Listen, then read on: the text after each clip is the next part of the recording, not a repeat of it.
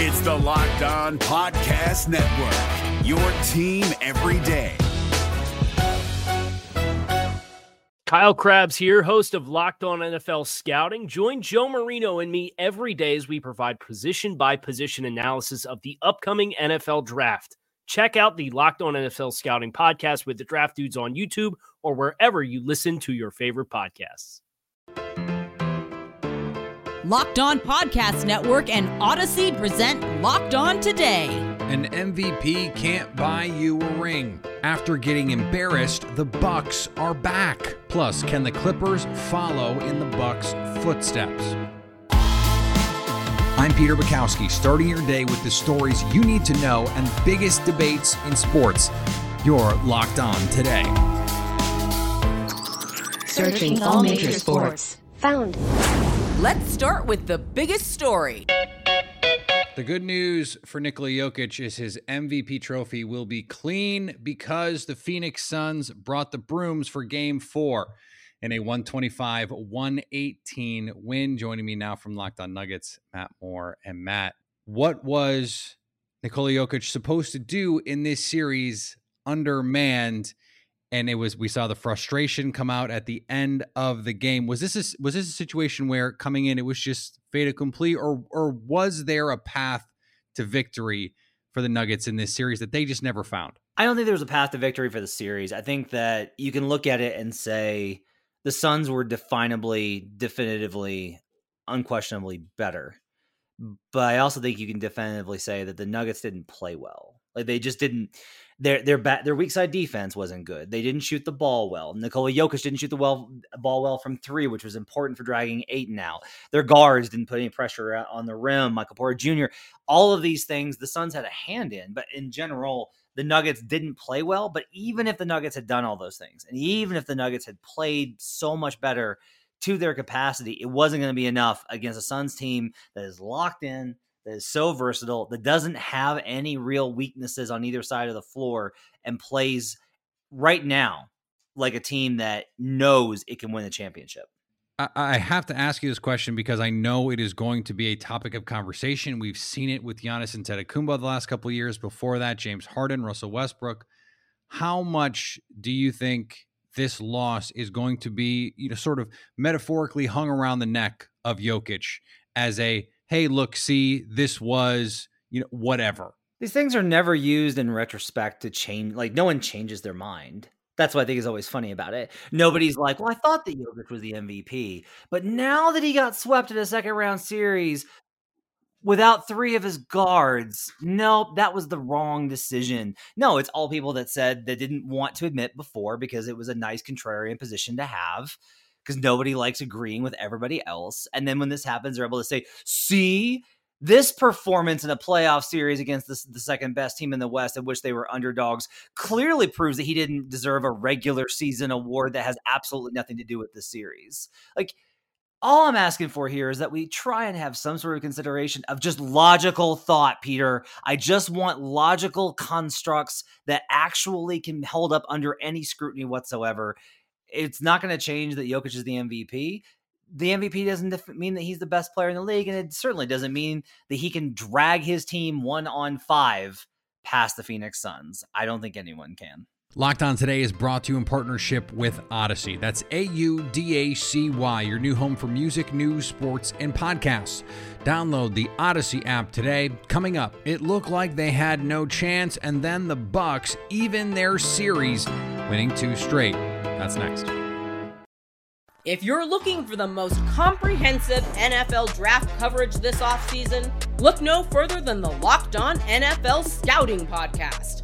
Join the draft dudes, Kyle Crabbs and Joe Marino, as they go position by position through the NFL free agent class and into the star studded crop of college stars who will be selected in the 2024 NFL Draft.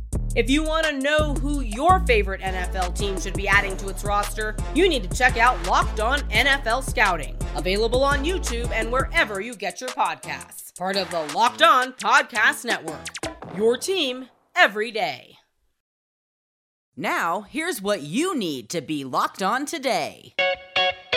With the series now tied at two games apiece, the Brooklyn Nets find themselves in a difficult position without James Harden and possibly without Kyrie Irving for at least game five. Kyrie was unable to return to Sunday's contest with a sprained right ankle. After Irving made a layup midway through the second quarter, he landed on Bucks superstar Giannis Antetokounmpo's foot. Irving's right foot bent significantly, and he immediately appeared to be in considerable pain, staying down for several minutes and telling trainers he wanted to wait to get up. Nets coach Steve Nash said after the game that x rays on Irving's ankle were negative. So far, no word on his status for the rest of this series. The New York Islanders and the Tampa Bay Lightning kicked off their Stanley Cup semifinal series on Sunday. Gil Martin of Locked On Islanders here. Islanders get a 1 0 series lead with a 2 1 win over the Lightning in Tampa Bay in game one.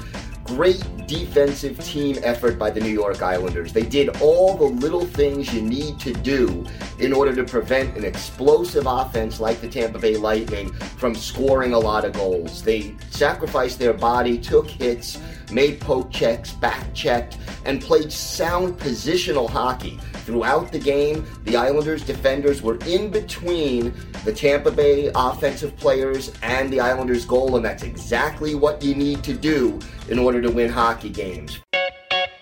Novak Djokovic dropped the first two sets of the French Open final against Stefanos Tsitsipas. The top-seeded Djokovic came all the way back to beat the five seed for his second overall championship at Roland Garros and 19th Grand Slam title in his career. He said, quote, I'm very proud, very happy.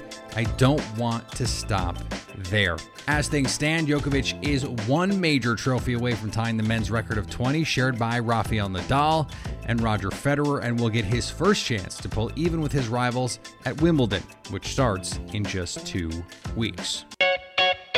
The Dodgers sit one game back from the Giants in the NL West, but this could be the time they make their move.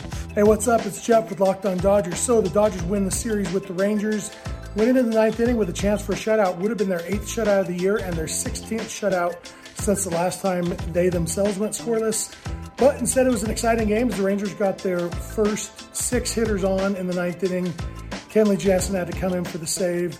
Uh, ended up getting three straight outs with the tying run at second base.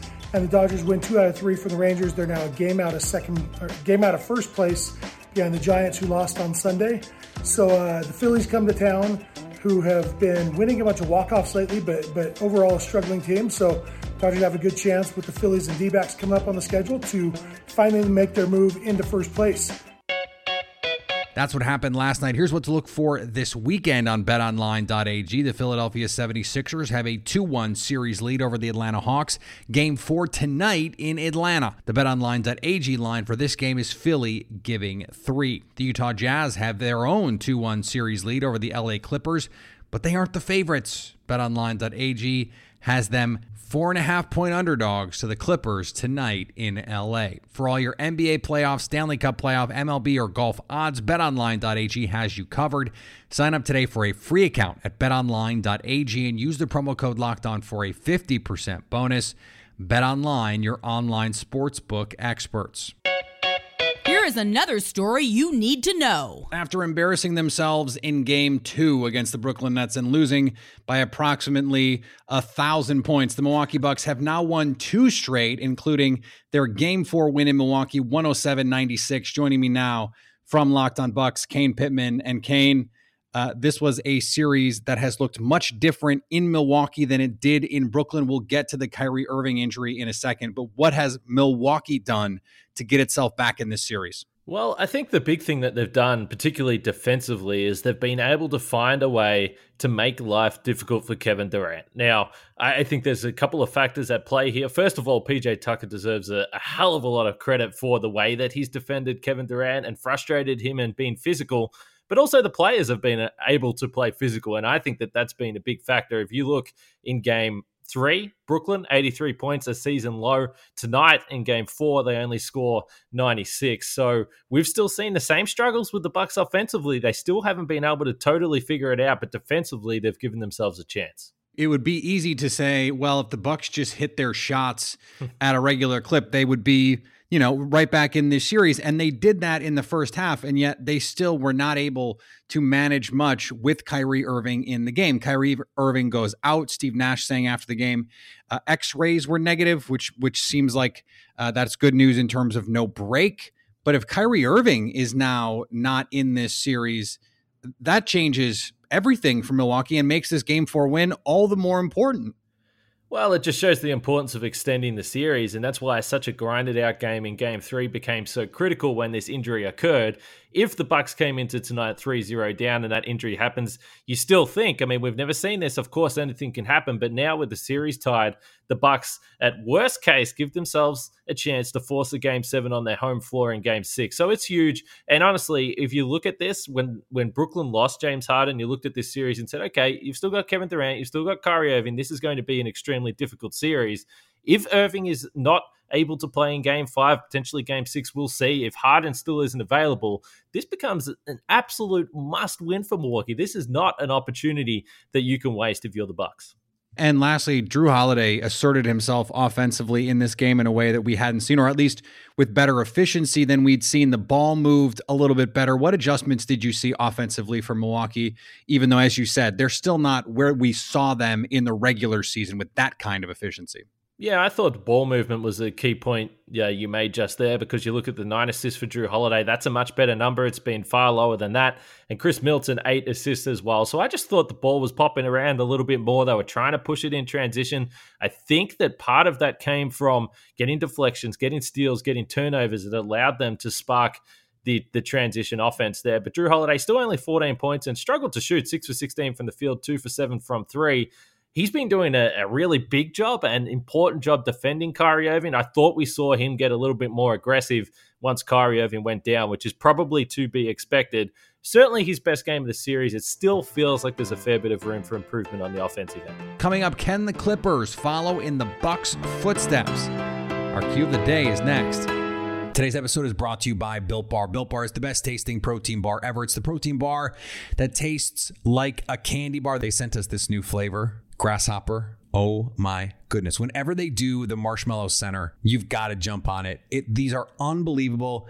I, I've never tasted anything like it in a protein bar. They are fantastic. And somehow, despite the fact that all their bars are covered in 100% chocolate, they are high protein, high fiber, low sugar, and low calorie. Go to builtbar.com and use promo code LOCK15 to get 15% off your first order. That's promo code LOCK15 for 15% off at builtbar.com. If you're looking for the most comprehensive NFL draft coverage this offseason, look no further than the Locked On NFL Scouting Podcast. Join the draft dudes, Kyle Crabbs and Joe Marino, as they go position by position through the NFL free agent class and into the star studded crop of college stars who will be selected in the 2024 NFL Draft. If you want to know who your favorite NFL team should be adding to its roster, you need to check out Locked On NFL Scouting, available on YouTube and wherever you get your podcasts. Part of the Locked On Podcast Network. Your team every day. Agree or disagree? This is the cue of the day. After getting 65 combined points from Kawhi Leonard and Paul George in game three against the Utah Jazz, the LA Clippers look to do what the Milwaukee Bucks did and go down 2 0 and then tie the series at two games apiece. Joining me now from Locked On Clippers, Charles Mockler. And Charles, what does Kawhi and Paul George combined need to give this Clippers team for them to do that? Is it a similar kind of performance? It absolutely is a similar kind of performance. The Clippers are going to go as far as Paul George and Kawhi take them. And one of the beautiful things in game three is that Paul George and Kawhi were the only Clippers to take double digit field goal attempts. I have personally no problem with that. If that continues, uh, Paul George taking 24 attempts is great. 10 threes is even is really the most important part um, for Paul George to get going. And they need to give us what they gave us in game three, which feels a little selfish as a fan to say to come back and do it again 48 hours later. But they are 2 1 3. They are the benchmark for how far the Clippers will go. Defensively, you have someone like Donovan Mitchell who can go off at any time, but but the Jazz have a varied attack where they can get a number of guys involved offensively. What, are, what does LA need to get defensively from those two guys? Because Kawhi, at one point in his career, was the best defensive player in basketball. Paul George, at one point in his career, was considered one of the best wing defenders in basketball, the guy tailor made to defend someone like LeBron James. And yet, we haven't seen that kind of defensive impact really in this playoffs from those two guys. So the weird thing with the Clippers defense is that's kind of been the issue all season has been time. Um, you know, Ty Lue's tinkering with the lineups even more in the playoffs. We think he has a rotation figured out, which should settle things down. But funnily enough, I think what the Clippers need more from Kawhi and Paul George is less help defense. I think they need to not, you know, stay home on your shooters. Utah is going to shoot threes kind of no matter what. Um, they put up 50 in game one, which is kind of mind blowing when you really step back and look at it.